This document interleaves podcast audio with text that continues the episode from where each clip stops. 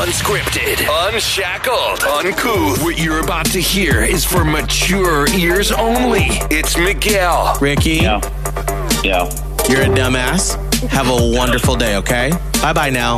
Holly, I finally got boobs and a butt back. and Scotty the Body. Am I not as cool and good looking as I think I am? The Miguel and Holly Uncensored Podcast. No, my tongue feels too big today. Only from Hot 101.5. Give me Kit Kat or give me death. Tampa Bay's new hit music. Well, hello there, you good looking folks. How pretty are you? They're very pretty. My name is Miguel Fuller. My name is Holly O'Connor. I'm Scotty, the body. Uh, so I wanted to start off with this email that we received from a Miguel and Holly fan member because we are encouraging you to shoot me an email, Miguel at hot1015tampabay.com, so we can get you some stickers. Uh, we got some stickers of uh, the Miguel and Holly logo. This is from Marissa who says, Hey, Miguel, Holly, and Scotty. I remember listening to your show in the car when I would go to elementary school, and I remember my favorite segment was always blown off. I'm now in college, and I'm wondering if maybe she meant high school because we've only been here for five years. Yeah. Well, technically, you could go from if like eighth grade until college. I Uh, mean, eighth grade is not elementary school. oh, uh, oh, Yeah. Or, Or she's an OG Panama City listener. right. Wait, how old is she now? Uh, she doesn't say. She just says she's in college now. Because we've been in Tampa at Hot 1015 since 2015. She could be a Panama City listener and pull that off. Or, yeah, I don't know. That's crazy to think. Either way, I mean, it's a thing. She's been listening since elementary school and Although, now if college. you're listening to Ele- if you were listening to Blown Off, that would have just been here. here. Yeah. Uh, I'm now in college and I still listen to your show or the recordings of your show. I have to say, Blown Off is still my favorite segment. Now, I listen to the show on my phone with the Hot 1015 app every day. I wake up around 6 a.m. to put it on, take my dog out for a walk, then come back to bed and listen to the show for a while. My dad heads out to work around 7 a.m. and listens to the show as well. So when he comes home from work, I always ask him if he heard Blown Off. A lot of times on the weekend, I put on the radio and then find myself being sad because you guys don't do the show on weekends. LOL. I've recently started listening to your podcast and I absolutely love it. When I'm doing some schoolwork, I put it on and it just makes time fly. I have so much respect for everyone on the show and hope you all love what you do. My dad's birthday is coming up and I want to get him something and that will remind him of me and your show is something we bond over and I know we would love a Miguel and Holly sticker. nice. Marissa, thank you for all that you do. Wow. That's incredible. Yeah. Thank you. Thank you, Marissa. I think that's one of the coolest and strangest parts that I think of sometimes uh, is uh, how that relationship is forged through years Yeah. of doing this. How just every day we come in and we just reveal another piece of ourselves, another piece of ourselves. And then you send us messages online and you reveal a piece of yourself. And then we create this tribe of people throughout the years. That's just so fascinating to me. Yeah, it's it's definitely something you can't think of too deeply because it, it turns into like one of those weird black holes of of thinking. Yes. It's too much. Like it's like, whoa, how long have we been doing this? And how many people grew up with this? It's weird. Yeah. So just thank you so much. So send me an email if you want some Miguel and Holly stickers. Miguel, M I G U E L, at hot1015 tampabay.com. Uh, so, Scott, your girlfriend Mary is in town this weekend She is. from Virginia. Uh, she's here uh, because it's a holiday. Yeah. Or what's going on with her at dental because of school? COVID, like her whole schooling system got messed up because in the spring, obviously everything kind of happened in March. I went and picked her up, brought her down here, and that kind of bumped her schooling where a lot of their work is done in a lab where they're using like hand skills and they're carving teeth and they're learning how to do things. Well, that got all pushed back. So when she just went back probably like a month ago, Mm-hmm. they jumped right into it. They had to go right into a class of like like pretty much all day you're just in the lab working on this stuff. And so they finished that class and so they get like a solid 2 weeks off before they jump back in pretty much to their I guess second year of dental school, Oh, which Mm. in I guess the reality of it I think would be they would have had a longer break of summer, but they're like, "All right, two weeks off. Like, all right, we got to get back at it Mhm. to catch up with the time that we've missed to jump right into that second year. So with that time off, she decided, well, my friends went off to you know Virginia Beach over there or wherever else they live. Let me come down and just spend a couple days at home, which I'm thankful for. And then she's gonna go back, and I think she has like another vacation for the next couple of days with some friends to get like a cabin or something. Now, when you go over to her parents' house, do you all like socially distance when you all are over there, or is it like, uh, we'll relax that because we haven't seen each other in It a is while? interesting. We don't. I mean, yes, we socially distance, and one thing that I find interesting, which kind of helps in my favor, is I'm not. I don't really know. I don't. Let me take a step back. I don't like really gestures with people where it's like handshakes or hugs. Anyway, I always, Wait, even before this? yeah, like I always kind of find it awkward. Like I'm pretty good with Really? the- I'm pretty good with the handshake. But when it comes down to a hug or anything like that, I'm or exiting. I'm just. I don't like those situations, so I'm always kind of awkward with them. Wait, so in the past, when you know you were emotional on the show or whatever, and Holly and I were like, "Oh, come here, let's give you a hug," were you awkward? Awkward, yeah. Really? Yeah, yeah, for Sorry. sure. And I'm like, I'm, I'm a, I'm good with touch. It's just I think there's like a level of like if it's not my immediate like let's say, like family Mhm. or like Mary or like my best friend Logan. Any other outside of that, it's a little weird for touch. I think mainly because I always overthink what the other person's thinking, or if it's uh, a new person, I don't want to make it awkward for them, or I don't want to go in for a hug and we do the whole like dance where like my arms up or your arms up, or we do like a weird hug or a weird handshake. I think too much about it. That's exhausting. Yeah, it is. I'm exhausted even hearing you talk about it. Have Yeah. you? Have you? So you? Anytime I've hugged you, you felt weird. No, I mean it, it's Yes. kinda. Kinda, oh, yeah. Oh, wow. But it's not to the extent of like I won't do it. Like I don't mind it. I don't hate it. I don't want to force you to no, I don't mind it, but I it's it's it, I guess it's just a weird. Oh God. I'm just thinking about anytime I've been like, "Oh my God, Scott, come here," and you're like, "Oh no."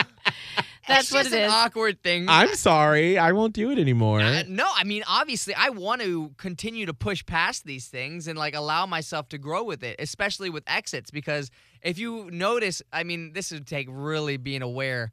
Anytime that I'm in a situation or let's say like we're at an event together, mm-hmm.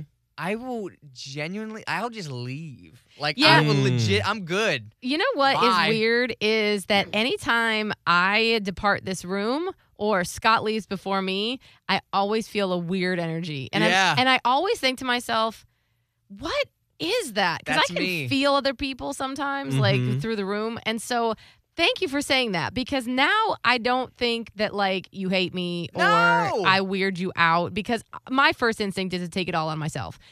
But like there is this weird energy when either I'm leaving and like for Miguel, like if you weren't here, I would just be like, bye. And be Yeah. like, girl, bye. So then we bad out. Mhm. But then when I bye and Miguel's like, bye, and then Scott's like, okay. I don't know. It's just I don't know. it's a weird thing. Or if he leaves first, it's like this like he does his own awkward dance that we aren't part of. And Yes. I can feel it. yeah.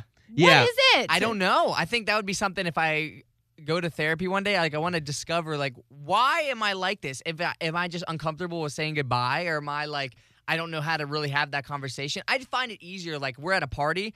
I find it much easier instead of going around and like, oh, let me stop your conversation. I'm leaving. Or, hey, I'm so, so I'm leaving. And then you might like tiptoe back and forth, try to start another conversation. Instead, like, I'll just You'll do the Irish I have, exit. Yeah, if I have an opportunity to leave by, like I am great at that, which I don't know. And I think that's something that's pretty, re- not recent, but like I now know why I get anxious in those situations if like I'm leaving. Or if there's people at like uh, the house, at your house, Miguel, if like you bring At people what? What's the name of the house? the house with the C, What's the name of the house? the, the Oprah say, house. Say it. no, Say it. no. Say it. if say people, No, Say it. no. Stop it. Stop it. This has gone on for too long. We're not on the air, so I can be annoying. Say it. Sha- yeah, the shadow. oh my God.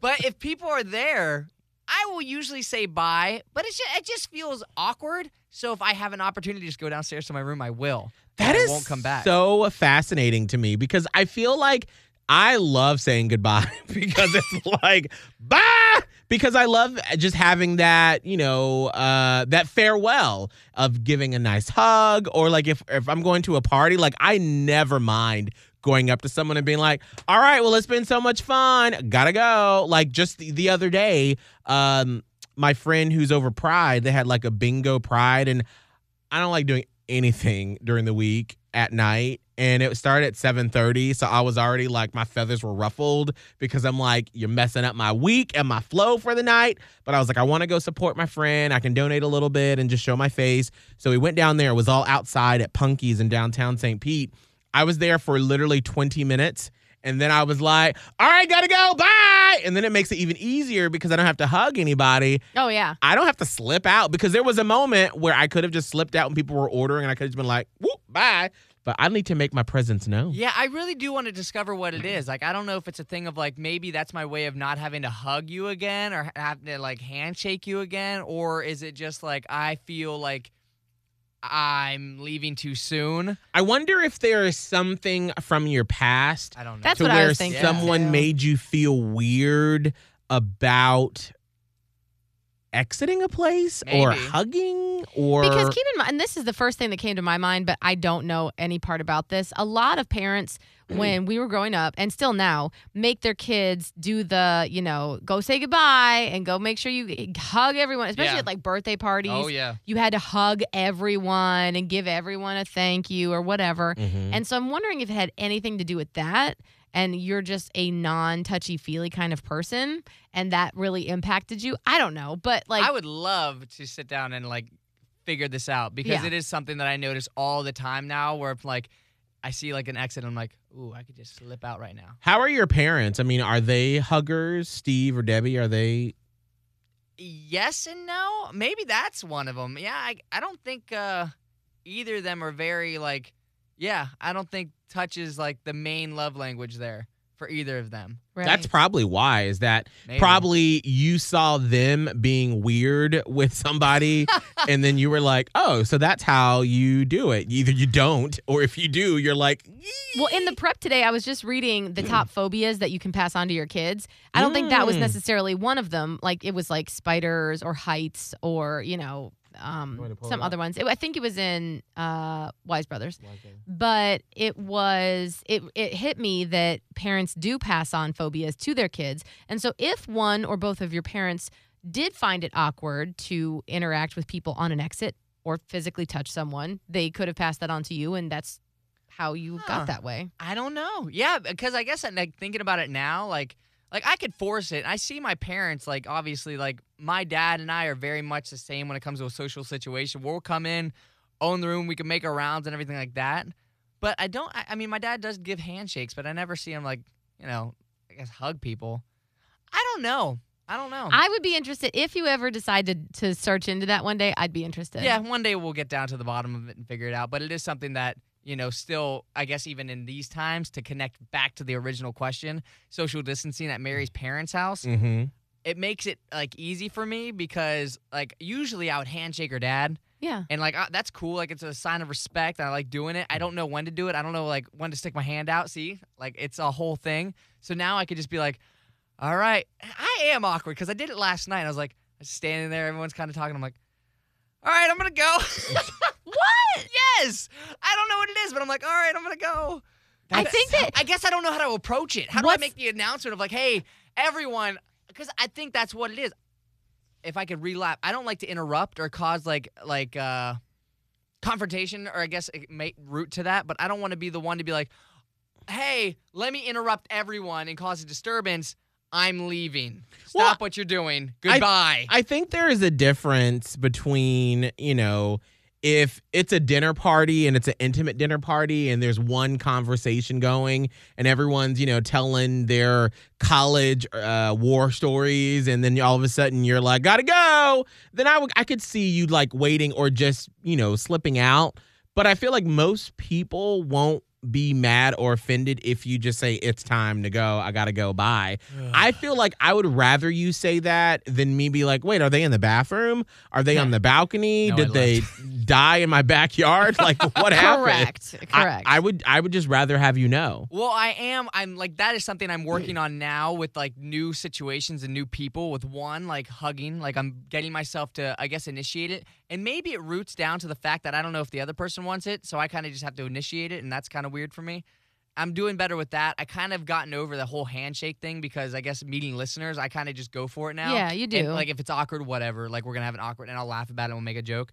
But I, I'm still getting used to the exit because even as I'm like pointing out, literally last night, I remember standing there and being like, "Well, all right, I'm gonna go," and it was it was weird. It was definitely weird. I don't energy. think you're alone though. I Oh, think yeah. a lot of people have exit issues. That's how yeah. uh, my boyfriend is. When we were at, uh, we were in Buffalo, uh, or I was there visiting him and his family uh, during vacation, and we had dinner at his aunt's house. And we'd been there for about three hours, like catching up and having some lunch. And it was sort of getting around that time we were outside, and it was that part of the day where it started to get really hot. Mm. And I was like, all right, we got to either move around or it's time to go. Cause then we were outside and like my butt started to get like Oh, yes. sore and sweaty from sitting outside. And so in that moment, since it wasn't my, it's not my family, it's his family. So I was like, I'm to let them do the queue. But I know my boyfriend has a really hard time in knowing when to exit or how to exit because he'll just sit there. Like he'll just sit there and just be like, all right, we'll be here for another five hours. Oh God. And so his brother was like, All right, well, I think it's time to go. So I like shot up and I was like, All right, time to go. All it takes is one. But then his Uh-oh. aunt said something, and then Abe started to go in on another conversation. So I was the only person standing up. Yep. And then I was like, But Miguel, you have to understand the Midwest exit. mm, I don't know about this. I actually saw this. It was maybe it was a meme or maybe it was like some shared Facebook post. And I was like, oh my God, I didn't know this existed, but this is totally how I was raised. The Midwest exit takes about two hours Oh my gosh. because the first person stands up and goes, well, because like, I don't know, on any exit, one person has to say, well, Well, in that exact tone. And then that's the cue. And then they got a pushback else from the table. Well, well, and then it's like someone else's cue to be like, oh wait, let me wrap up the leftovers for you. So then they gotta do that. Oh, And then there's gotta be like one more story. And I wish I could find the meme and I could put it on our Facebook. I absolutely can't now. But it was like then like a few more minutes go by and then you have to like move over to the coat closet because in some my mind is goes to like winter up north. Yeah, yeah. Mm. So like you go to the coat closet and you're getting your jackets on and you do like weird bits of conversation Yep. that are Oh. like the end of it where you're like, oh, and let's let's not forget about that the thing with the thing. And, oh yeah. And by that now the kids have like run off again because Oh they my think that the gosh. grown-ups are gonna talk for like another two hours. And they, Get Maya. Was she there? We're just waiting for her to come out. And then she comes out and like, well, okay. And then as you're like, now you're the door is like half open oh my gosh. you have to take it in increments. By the time you're finally uh, in the uh. driveway, they're like, "Oh, don't forget to send me that recipe." Will do. Okay. Okay. Well. Okay. Bye. Okay. Well, bye now. Bye. Drive safe. Will do. Okay. Bye. Bye. That's probably why I don't mm-hmm. Like to do that. Like That's I like just, a Midwest hospitality thing where you it takes frickin' forever to get out. So like I grew up with that. So I also grew up with having to go hug everybody, thank everybody, Oh. whatever, do that. And I think it took getting into morning radio and especially because Miguel is always the one that people want to see and I by the way am not mad about this in Uh. any capacity. I usually had to be the handler. So like when we Mm. got into morning radio, people, you know, for various different reasons, love to go flock to Miguel and either get a picture or just you know, hug or gush on him or whatever. And so then after like a couple of minutes, I start getting itchy. Like I can always tell. It's sort of like when you know your mom is like ready to go, ready to do something, and you can just feel the energy, and probably nobody else would recognize it. I can always tell when Holly is about ready to get the fuck up out of there. Yeah, because my switch, I have a long switch, keep in mind, because Mhm. the Midwest exit. So Mhm. I will even give you a longer time than you probably need. But as it gets to like the breaking point, it's like something switches inside of me and I cannot take it anymore. so I will be standing there and I'll start like what I do is like I'll edge to the door Mhm. and then people will kind of edge with me. And then finally, when that switch flips, I'll be like, okay, well, you know what? We're going to go. We're leaving. And I will like have to physically take Miguel out of that space because nobody will let him leave. Mhm. So I've learned how to make a solid, confident exit, mainly because I had to be Miguel's handler. That's so. so Scotty, maybe you should try to start being Miguel's handler.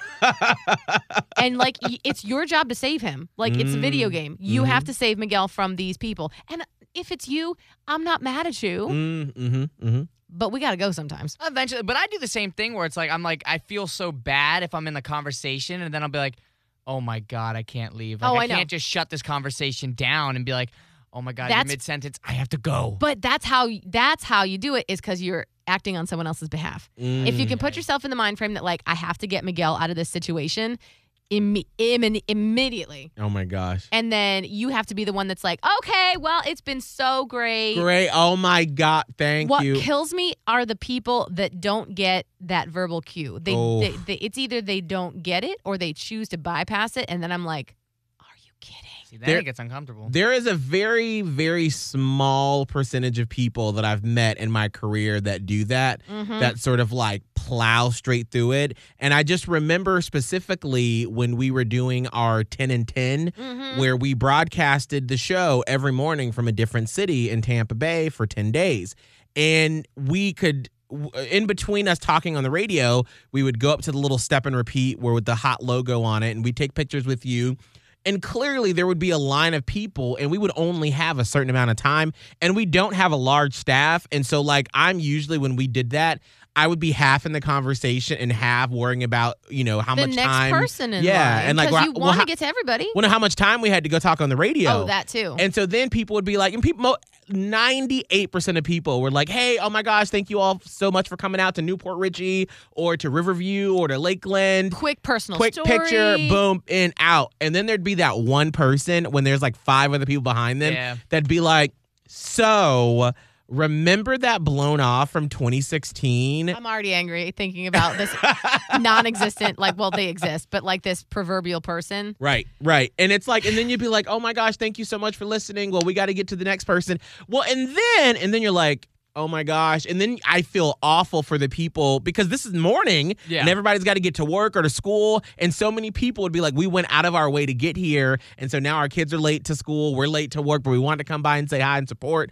And then it's just like, well, I feel like crap now. Because there's no pickup of the verbal cue. Like, hello, you get a limited amount of time. It's not chat time, and you're not more important than the people behind you. Mm. We aren't more important than these people either. We're Right. all the same. Mhm. But you've now decided to take up two people's worth of time. I wonder if people who do that know that they do it. I'm gonna say no. I'm gonna say no. I think a majority don't because like, what what the other alternative is that what you're just a, a douche. Yeah. You're But like, I- I, don't care about your time. I'm gonna take this time. I literally think it's like you're unaware of the social cue Mm. that your time has come, and it's like it's now time for you to go. I agree with you to a point. I Hmm. think that even though those people make up a small percentage of the group, like the the stayer two longers, Mm-hmm. but even within the stay too long bunch, it's split into two. I think you do have people who genuinely don't have any idea about social cues Yeah. or other people. They have zero like self-awareness when it comes to that and they just they're like this is an amazing moment in my life Mhm. and I'm going to keep enjoying it. Like a kid who doesn't want to stop the joke being funny. Like you've all had a kid that wants to say the same joke for like 17 times because they just want it to be as funny as the first time they said it. Mm. And by now you're like, ain't funny anymore. Got it. But those people grew up to be the ones that don't have social cues and they don't get it. However, Mm. there is, I think, a second part of those people that don't leave that don't give a fuck. yeah. Mm. And it's hard to tell the difference. Yeah. right. Um, but I do think that there is now like a a percentage within the percentage of people who are just rude. Wow. I would love to talk to someone and just ask them, you know, what is your thought process when you're going through a situation like that? Or like when you're meeting a celebrity and, you know, we've been to meet and greets Oh, before gosh. where, you know, you know, I, even as a radio person who you would think, you know, we talk about these artists and we share their experiences and we are a very, very small part of their success in talking about their music and making sure that they know that, you know, they're here or whatever. And so I'm always like, like when we met Lizzo, and it mm-hmm. was like, oh my gosh, it's so great to meet you. Love your music. You're so inspirational. Boom, picture, let's go. Done. And then you have people that'll be like, I love you so much. Here's my diary from when I first listened to you. Can you sign this? Can you sign this? Can you sign this? And it's like, do you realize all these other people that are behind you have the same story? And the person, Lizzo or Taylor Swift or whoever, only has a finite amount of time. And it's probably awkward for them. Oh, it's even sit more awkward for them. and experience that while you're just bla- pl- plowing through. And I'm like, like if I met John Mayer, I have so many emotions that I would want to express to him about his music. yeah. But I would be like, I've loved you since high school. Thank you for what you do. Boom, picture out. Right. Because I know that it would make him awkward if I were to be like, so my senior year, when I felt like crap, you really helped me. And then he's like, well, I'm so glad my music did that for you. Like, you have to think about what the other person is feeling. But I think that a lot, okay, not a lot. I think there are people who just do not have that part of the brain Mm, that works in that way. right. They cannot feel what other people are feeling. Mm. And it's not even an awareness factor. And those are the people that I think don't do it on purpose, like Yeah, you said, yeah. Scott.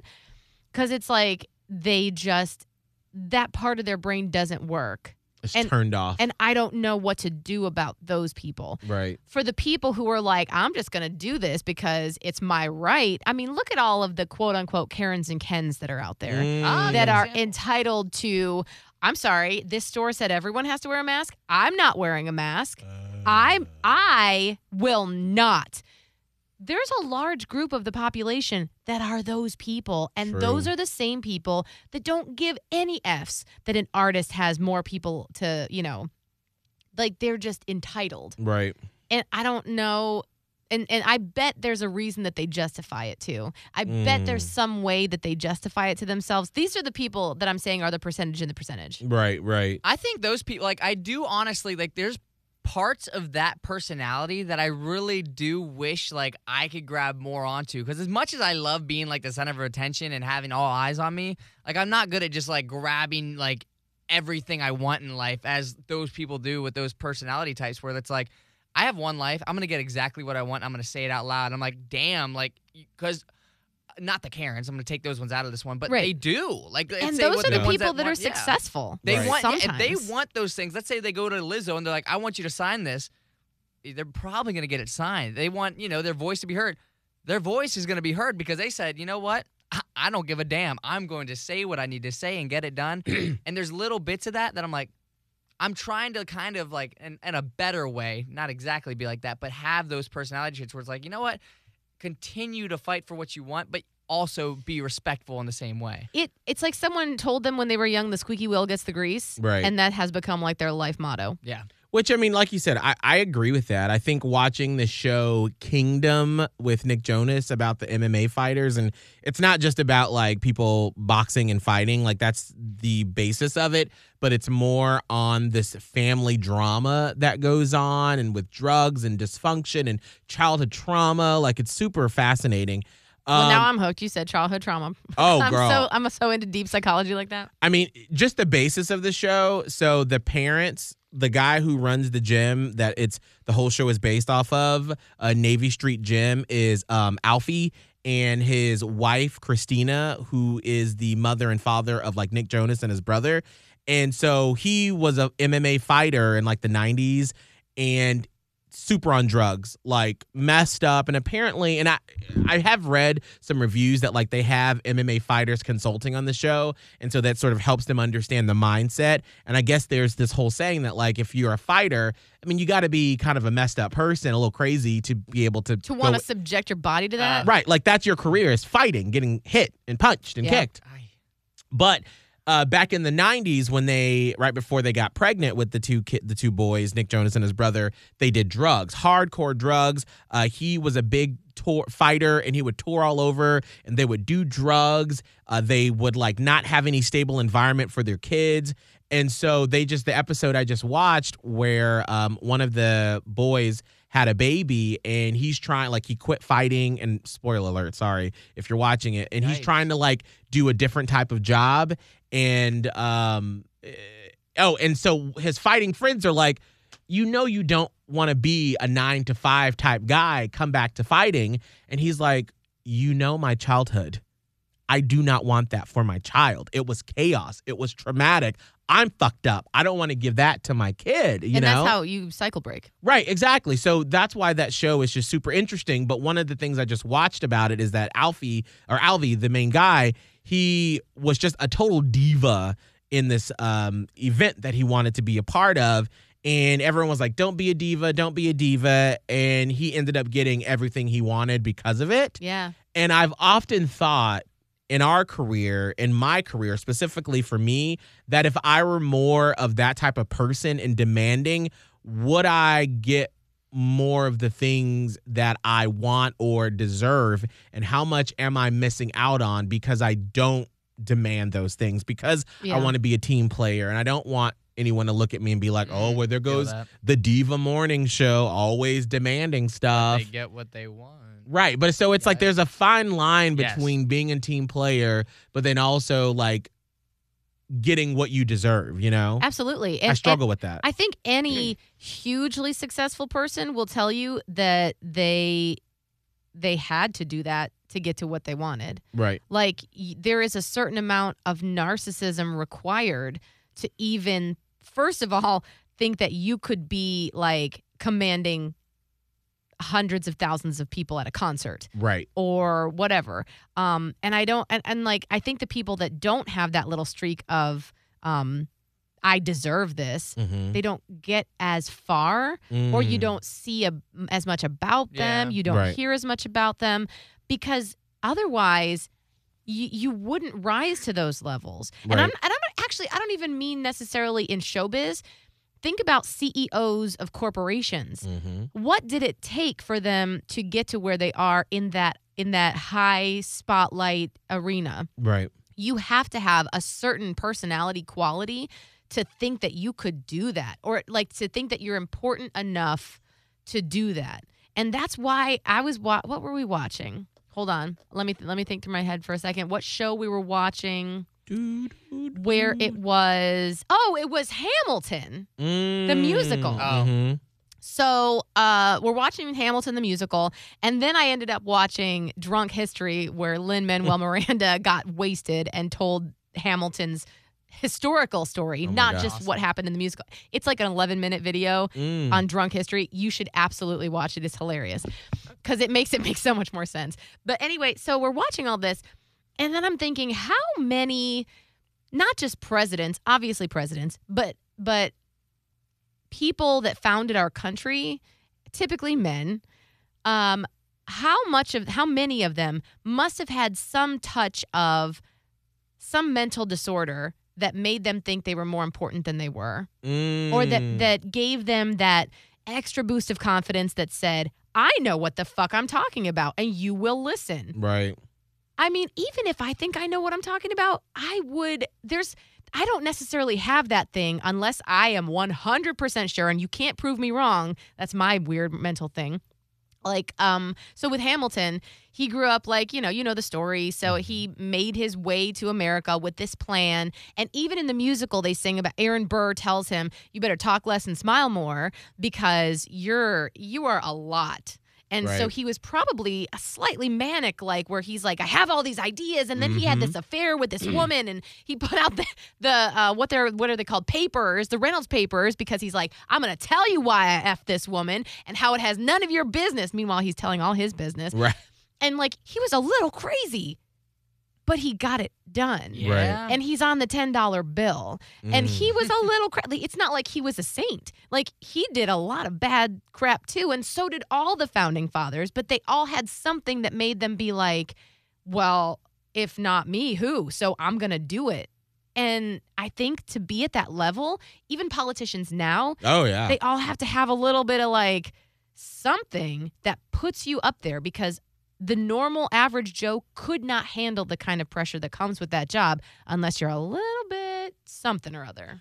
as I don't I've- want to say crazy, but Right. you know what I mean. Oh, absolutely. As I've been sort of reflecting on my childhood, uh, doing the family history and, you know, getting some things from our pa- pictures and videos digitized, and I'm looking back on my life, and I can totally see how that has been sort of a streak in my life that I didn't realize yes. um, about how I've always been that person who had like the impossible dream. And I was just like, well, it's going to happen. Like, Right. why would it not? I mean, and I remember how ridiculous it sounded when I was in high school that I was like, well, I'm going to have my own morning show one day. Why, why would it not happen? And everyone was like, I mean, do you know how to get there? Do you? And I was like, no, but I mean, I'll figure it out. yeah, you have that. You have a little. We all do Right. actually. Now that I think about it, because otherwise, why would we be doing this job? Right. I mean, and, and you know, and there are some times too that I think that as I've gotten older, it, I don't know, it, it it's ha- like it's come out in different ways, Yeah. and I feel like some of it has subsided sometimes because you know back in the day you could say anything about me and then I'd be like, girl, bye, you don't know me, whatever. And now I I notice that I can be a little more affected by negative comments that I see on social media, and then it'll sort of I'll be like, well fuck you and then I'll just sort of think on it for a little bit more than I normally would have in the past but I do still think that I have a little bit of that crazy where I'm like well of course we should be paid this much more money than we are now look what all the stuff that we do for you I know, but that's interesting. Speaking of money, because I, aside from that whole thing where I wanted to, um, like when we were doing our first contract negotiations about e- being paid more equally or whatever. Mhm. Aside from that, when we do contract negotiations now, and you are still like, well, we deserve more, Mhm. and I'm like, do we? I don't Mm. have that, right but you do. right But I still have enough of something that got me here. yeah I think it exists at different levels in different people. And maybe that's where those people that don't know when it's time to leave, they just have more of whatever it is. Right. Where it's like, well, I deserve more time. Mm. Have you met me? I have great ideas. right Where it's like, "N- no, you're, we're all, they, everybody deserves time. But then it's like, they just truly believe that they deserve more. That's so actually, you know, now that you say that, I I am that person because when I'm thinking about when we had when we've had contract negotiations or when I see other people in our industry get jobs and I'm always like I I can do a better job than that. Oh, yeah. Oh, Miguel, yeah, Oh, they yeah, picked you that are person? always Really? on the lookout for like why them Right. And then i'm always like i'm on they're probably really good no I'm like, We're good. "Mm." And And then I'll go whatever. and then I'll go and listen. I'll be like, well, let me listen to their show and see why they got this job. And then I'm like, really? You pick them? Really? We could have done a better job. maybe we uh, see this is what i love about the podcast because like concepts and ideas can evolve as talk goes on Right. because we don't know anything that we're talking about we're just figuring No. it out as we go Mm-hmm. but what i love is that you know we've gone from like oh my god these are these annoying people that think they deserve everything whereas wait a minute we actually are partly those people Partly. and we used that to get to where we are now. And I Mhm. think maybe there's a little bit of that in everybody, but it's just louder in some people and not as much in others. Mm. right. And it just depends on your level of satisfaction in life, your level of what you feel you do deserve in life and Mhm. and I think it can fluctuate over time. Yes. Yes. That's interesting because I remember telling you one time, Holly. I think this was before. Ooh. I think we were in Panama City the last time in 2013, 2014. Mhm. And I remember telling you, I was like, before we are done working together, we will make like half a million dollars. And you were like, ah, bitch, you crazy. Yes, and I, was literally like, laughed at you. yeah. And I was like, no, I believe in my soul that I will be able to create wealth for my family through this job to in order to create capital that will keep earning for my family beyond me through the labor of this job. Yeah. Mhm. I truly honestly believe that and that's why I have spent my entire life working towards this career. I know that for a fact. You were just like "Uh, what? I'm like, I can't. I mean, that's. I just don't see it. I don't Right. see that because I never would have assumed to get that. And actually, I think it was like we will. And at first, I mean, because it's gotten exponentially bigger. The more it's like, because the more you get, the more you're like, maybe I could push the envelope and get more. Oh, Right, yeah. right. And it was just, it, like, let's say it was like an X amount of dollars, Mhm. and even it was lower, like lower. Let's say it was just like, I'm not even going to give a number, but like, let's say it was X amount of dollars, and I was like, I had never assumed that I would ever even make that amount of money, let alone five hundred thousand dollars. Mhm. And then I think we made that X amount of money, and Yeah. I was like, what happened was when we did, I was like. This is surreal. Why did this happen? like uh, you're like, well, obviously, next, Right. and I'm like, what the fuck? Right. How did this happen and where did this happen? How, God, I did not I did not know this was Mhm. possible. Cause like some Mm. people just don't aren't aware that they can and I think everyone has it, like I said, but it's like you have to manifest it. Yes. First, you have to be aware of it. And then it's like that's why I believe in vision boards and the Mhm. secret and manifesting what you want in your life because it's like once you say wha- out loud what it is you want, then it's like, well, you just go. Right. Even if you don't know how to do it, Mm-hmm. and this is, I think, from Frozen too, you just do the next right thing. Yeah. No, it's true. you true. take the next right step. I don't know what the end goal looks like. I don't have a 10 step plan, right. but I could do the next right thing. and and even you know i even though i've been like that throughout our career and there are times now that you know we've made more money than we've ever made before and there are times where i will be buying something or looking at something to buy and it will almost be like inception where my 24 year old brain who couldn't pay you rent and did not have any money will be like, oh my God, like you can buy this and not blink about it. Like, look how far you've come. Probably once a week when I walk into my townhouse, I think to myself, you were sleeping in a one bedroom apartment with your grandmother throughout most of your life. And now you own this. When I left for college, I had a car that I bought from scholarship money and my stuff in a tote and suitcases. And now look at what you have done. This is crazy. Yeah. And then my next thought is, well, what else? Yeah. What else? Because This it's almost like once you see what you can do, Right. What's to stop you from doing the next thing? Right. And like my mom will say that all the time. She'll be like, I have seen you throughout the course of the 34 years of your life say, I'm going to do this thing, and you do it. And she's like, everything you've said that you would do, you have done. Yeah. And it's kind of scary how it always happens. Well, it's not when you think about it though, Yeah. because again, it goes back to the secret. And I know Scott's big on manifesting stuff and Mhm. putting your vision to something instead of just like, well, I can't wait till Friday when I'm going to drink beers with the dudes. If that's what you want to manifest, that's what you're, going to manifest. You're gonna Right. do it. but Right. if you don't go bigger than that Yeah. and start to take steps to make it bigger than that, then that's where you'll stay. And maybe you're happy doing that. And that's all you want. Right. And there's nothing wrong with that. Nope. Nobody is, is saying that you should always go bigger. Go like if you enjoy, literally just enjoy your life, and you're just looking forward to the weekends when you can drink beers with your friends. That's great. Good for you for achieving that. Mm-hmm. But then some people have that thing where they're like, "Well, I want to own X Y Z home, Right. and I want to have this on my five year plan, and I think that we're going to be able to do this or go on this vacation." Then you will do it. That's what I told my way. daughter the other day. I was like, you know, you're going to be able to do whatever you want Mm. and you can do it. I am not saying it's going to be easy. No. And I had to like break it down into a six year old, you know, verbal, Yes. verbal how you would get it. But I was like, you can do anything you want to. It's just that you have to work really hard for it and you have to believe that you can do it because otherwise you can't. If you don't believe you can do it, you can't. Mm. There's no way. So true. How could you possibly true. do something if even you don't believe you can do Uh, it? Right. You have to believe it, that you can do it enough that you then convince other people around you. And just know that you will have setbacks. Oh, yeah. I mean, I remember when we were let go from our job here uh, in Tampa the first time at Play 98.7. And, you know, you, Kramer, and I had decided that we were going to go our separate ways.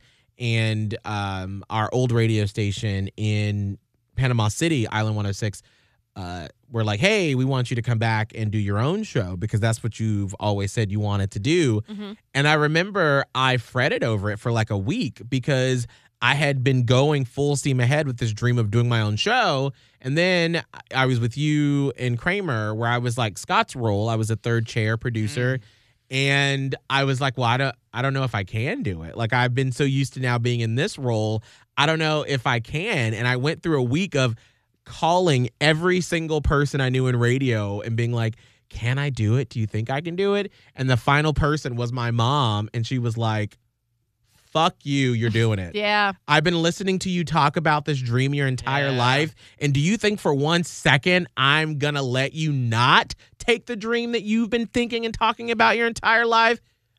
Go to Panama City. Even though it looked different. Right. Because Yes, in yeah. your mind, it looks like you start small, then you go to the next big thing, then the next big thing, and then the final big thing. Right. And that's just not how life works. Right. So, like for us, it looked like this thing, then the next big thing, then we were back at square one. It seems Mhm. like, and then we have to go back. I cried really hard when I realized we would have to go back to Panama City Mm-hmm. because I was like, I'm moving backwards. Right. How is this helpful? Right. This doesn't seem like it's a good thing. It seems like I'm moving backwards. Mm. But it was like you had to go back there because you had to get that experience to be able to move even further Mm-hmm. up the game. So it's like you have to take those opportunities sometimes to go backwards and work through that pain because that's where the lesson is. Well, even our agent at the time, uh, he when I told him my decision, he Mhm. was like, I don't agree with this. I don't think this is smart. I don't think it's right. I don't think you should do it.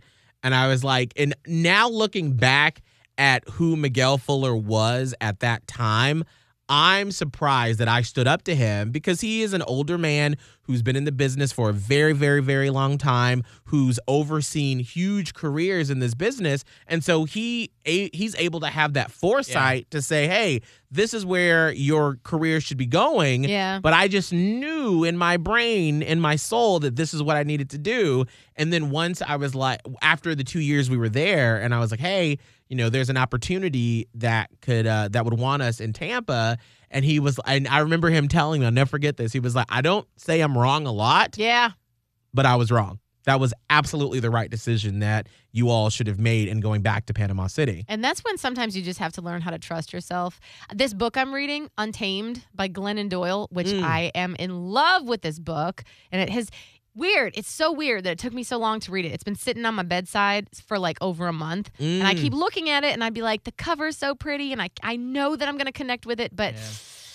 I can't start it today. Ugh, I'm tired. Mm. I finally started it while we were on vacation last week, and within the first, the I had I read the first like couple chapters, then I read the next couple chapters, and then I had that blow up with my mom where I was like, gotta change, Right. and it so reminded me of exactly what happened when I knew we had to get divorced. Mm. And by the way, it's to quick a quick connective story here, Miguel. When you had to make that big decision and you were asking all these people, like they had the best answer for your life. Yes. It's it's funny now, but Right. it's not then because Right. you're like, help me. I was I don't know what to do. That's how I was when um in the months leading up to the decision to divorce. Mm. I would sit in this studio and in break during breaks, like when we weren't necessarily like doing anything on the air, I would be Googling, like Glennon Doyle says in the book, like she was going through an issue with her now ex husband, and she would Google, she Googled, what do I do if my husband's a cheater, but he's a great father? So I would Mm. Google, what do I do if I have a child with this man, but I don't think I'm in love with him anymore? I was go- I was Mm. asking the Google. like the Google was going to be like Holly O'Connor. I'm glad you asked. I have the exact right answer for you. Here's what so you should it's like do. when you get to that point, when you are like desperately reaching out, grasping at anyone that you hope can give you the exact right answer. And the problem with that, and this is what it says in the book, is that they all give you different answers, by the way, Right. because they're only coming from what they know. Mm-hmm. So when you're suddenly grasping at all these straws to get that answer, the answer is not outside of you, it's Right. inside. Mm. And if you can be quiet and still enough, and for real be quiet and still and get down to your gut, you know. You know the answer. You already know. It's Mm. always inside you. Ah. And I was like, and that's what that reminded me of when you were asking all these different radio people and uh, our agent and all these Mhm. other like, and I was freaking Googling it because I was so panicked that I thought maybe Google would have like the top answer would be the right one. Right. It's like, Holly, you should get a divorce. Right. And then I'd be like, well, what else does Google say? Right. So, like, you have to just quiet yourself. And that's how it is with my mom when I blew up. And I was like, I know what it is. right. I know what the answer is. But it's fear. Mm, It's fear that holds you back from doing whatever it is because it's not going to be pleasant necessarily. right. And you have to go through that pain to get to the other side. I think once you accept that, it lets you go further in your life. Mm. When you understand failure will happen, Yeah. but you make your biggest leaps in life after that failure, it opens up so much more in your life. And it and you stop being as afraid because Right. what are you, are you gonna die? Right. And I feel like after die. Right. And after we lost the job here in Tampa the first time, and it was one of the most devastating things that's ever happened for me to be like, hey, this thing that you've been working on and studying and trying to perfect and be great at when it comes to radio, well, you're a failure, you're not good. I was like, well, looks like I got to go do something else because I suck at this. Mm. And I was lost for like six months. For six months, I was like, is this what I should be doing? Should I go do? Because I remember doing the aptitude test in high school, and they were like, you're either going to be an entertainer or you'll be a great executive assistant to someone. And I was like, well, maybe I need to go explore that because I love organization and I love, you know, keeping people on task and doing that sort of thing. Maybe I should do that. And then I was like, okay, hold on. Let's bring it back to the center here. And then when you realize that it's okay to fail, and that's why we took this job because it was like, yeah, and so many people in Panama City were like, "Oh, y'all gonna go back to the city where you all failed the first time?" Get ready to fail again. Ooh, it was so mean. Mm, oh my gosh! Most I could- people were so mean. And I know now that it came from a place of hurt, like, don't leave us because we love you. right? But they all they could do was just sling dirt on us and be like, Mhm. You will fail. Don't come back here when you get fired again. hmm Oof. but you have to lean into that at least for me and what i've taken away from that experience is that if it scares the living shit out of me then it means it's worth it yeah. it's worth it to make that leap and that's what happened with this job Right. with my house with so many things in my life that i'm like hey i don't know if i should do that Right. and then i do it other people are only coming from what they know. So you have to quiet yourself and you have to listen to that inner the inner you. The it knows. i love how all of that came from scott being weird about hugging people And I even I think I have an answer for that, but I do want to say really quick on that. I think Mhm. it's so mind blowing right now hearing that entire conversation because it's like I'm I'm in it, like legit, like the beginning stage of it, and it's Mm. because like everything, like I I p- say and write things down based off of what I I know Yeah. to believe right now. Not that there's been a lot of evidence that it's worked, but I know that I have to continue to believe that it will. Mhm. But it's been the hardest thing right now because it is that beginning stage of like, well, shit. Let, let's hope this works. Let's Right. hope that, you know, in a couple years, like it's going to pay off. And it's just, it's crazy to hear like y'all's perspective on like, I like y'all were here. And I'm like, all right, Mhm. I'm like buckling up for the ride to see like happens. right. And it's just crazy. and it, it it it will continue to be crazy.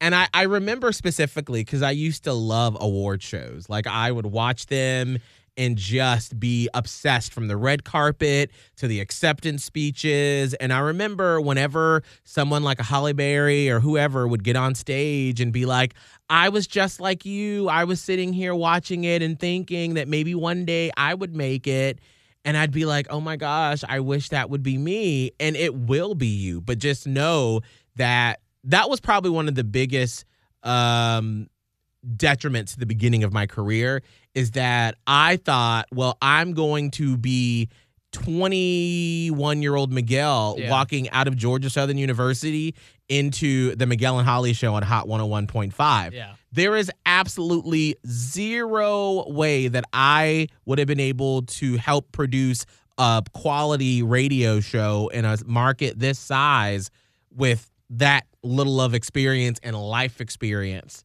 You know, and we're still learning every day.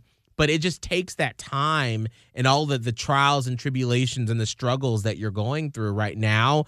It's contributing to the major success that you're going to have later on. Yeah, no, I mean, and for me, like even like just straight, you know, honest with myself is like I've been struggling with it a lot recently. Where I'm like, what the f- am I doing? And I have to remind myself daily of like, bitch, you're like you're 23, like calm down, take a step Right. back. But it is something that you know, whether you're just starting out in the career or anything like that, like you question your worth. Like Yeah. Mhm. recently, I've questioned uh, constantly on like, is this gonna pay off? And even yesterday, talking with my girlfriend of like. I don't know what the future of this industry is going to look like. I know I'm, I'm going to make it somehow, some way, Mhm. but it, it's becoming a more realistic thought, which I don't know if it necessarily is good. Of like, what is that going to look like? Am you know? I used to have this thing with her of like, she's going to be a dentist, but I'm like, I'm still going to make more than you. Like I will, no Mm. matter what I got to do. And it's just a little fun competition that we have. But at the end of the day, I'm like, wait. Is this going to happen? And that's really why I put out and say the things I do because I'm saying it to myself, and hopefully somebody else can pick something else up from it. Mhm. But it is right now. I'm in that stage of like, is this going to work? Will it work? But the only way to find out is to keep going. You don't know how it's gonna look. I don't know how it's look. Holly doesn't know how it's gonna look. I don't. I don't I don't know what's gonna happen by January 1, Yeah. 2021. No, but again, you just do the next right thing for what you know you want in your heart Mm. inside. Scott, before we go, you said that you realized This- why you are an awkward hugger or saying goodbye. This is another thing on the hugging thing that I thought about because I, I think I really realized this when I probably joined the show and I was around this scenario. One, I'm a guy, and so I didn't really do a lot of hugging.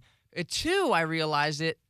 I'm a straight white male, and I, I find it uncomfortable, or I don't want to make somebody else uncomfortable by me approaching them as the initiator of the hug. You know what I mean? Mm. Like in a, like in a creepy way. Because I've seen like you, like Miguel, are so like it's a easier approach because I feel like people are like, oh, well, Miguel's gay. It's all right.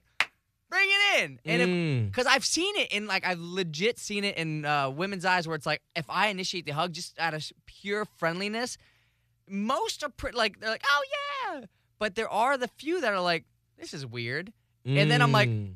this is weird, but I don't mean it in a weird way, but I find it it is kind of this weird feeling of should I be hugging you? Should I initiate it? Is initiating it Hmm. putting you in an uncomfortable position because I'm a straight male? I wonder if it's some sort of past trauma from those people, that fear that you see in their eyes of something has happened in their past. I bet it is because otherwise there would really be no reason. Like you don't look. Some people look creepy, Right, and that can give off vibes. right. But for the people that have a weird look in their eye, they could be just reflecting their past trauma on you. I don't Ah. think like I have seen you interact with listeners, and I, as just a a woman, would never assume that you had any ill will. Your Mm. body language and your your energy doesn't project that kind of predatory thing. no. So anybody that is a little on guard, they are probably projecting their issues, which is I mean that happens to everybody. Right. Um, so it's not you. It literally, quite literally, is them. I think there's a very big difference. Like I can usually sense like some type of thing with a person if I'm being hugged weird. Yeah. Mm. And you do not give that vibe Oh, off at good. all. Oh, jeez. Okay, I mean, okay, that was just a thought I had. I was like, it does bring a different balance. I appreciate do you it. for being aware of that. Right. I mean, I'm trying, you know. Yeah. I I don't want to mean, make anybody uncomfortable. again, that just the fact that your Oh. awareness of it just says that you don't have that type of thing. right. But you can usually sense, like, that's again your intuition, which I need to learn to listen to mine more often. And I think most women do. Um, but like, your intuition will kind of nudge you one way or the other as to whether there's a danger present. Oh, okay. Well, okay. That was my thought on hugging Yeah. for now. But I am, I am practicing putting myself in th- those uncomfortable situations to like hug people, and like hopefully, I'm hoping that it kind of rubs off of like, oh, it's not that bad. It wasn't that awkward. I think that's Right. the main thing. It's like I gotta get past that little bit of fear of like either it's gonna be an awkward hug or an awkward handshake. Whatever it happens, move Right. on. Yeah. I remember one time we were doing some sort of an event and we were hugging listeners and somebody who I guess didn't listen to the show was like somehow in the group of people that I was hugging, Yeah. and everyone else was like, "Oh my God, Miguel!" And I remember I like put my arms around this person, and I felt their shoulders go limp, and I was like, "Oh, I'm sorry. I thought you." I was like, "I do a radio show. These are listeners. I know." And she's like, "It's fine." Yeah. I was like, I'm sorry, girl. I'm sorry. Something must have happened. I don't mean no Sorry, offense. sorry, I'm just sorry. I'm just friendly. I'm a friendly gay man. I'm sorry. it's totally fine. You don't give off a weird predatory vibe either. And not many people do, but you Right. can always send someone that's trying to get a little too friendly. mm-hmm. Get a little cop of feel. Mm Hey. Holly, what's all your social media? Radio Holly on Instagram, TikTok, and Twitter. Scott. At Scott Tavlin, S C O T T T A V L I N on Instagram, TikTok, and Twitter. Why are you smiling like that? Man, because I'm waiting for you to try to get in my tees, and I'm not going to let you get in my tees. But you don't like the hug, so I'm not going to get in your teeth. Don't worry. No. All right. My social media is Miguel Fuller, M I G U E L F U L L E R. You can find me on everything. Make sure to leave us a review and a rating on Apple Podcasts. You can listen on Spotify, the Hot 1015 app. Have a great weekend, and we will see you next week. Catch up on previous episodes of Miguel and Holly Uncensored now on the Hot 101.5 app or on iTunes on your smartphone. It's Miguel and Holly Uncensored. Quarantine edition from Hot 101.5. Made hot by Corona Beer.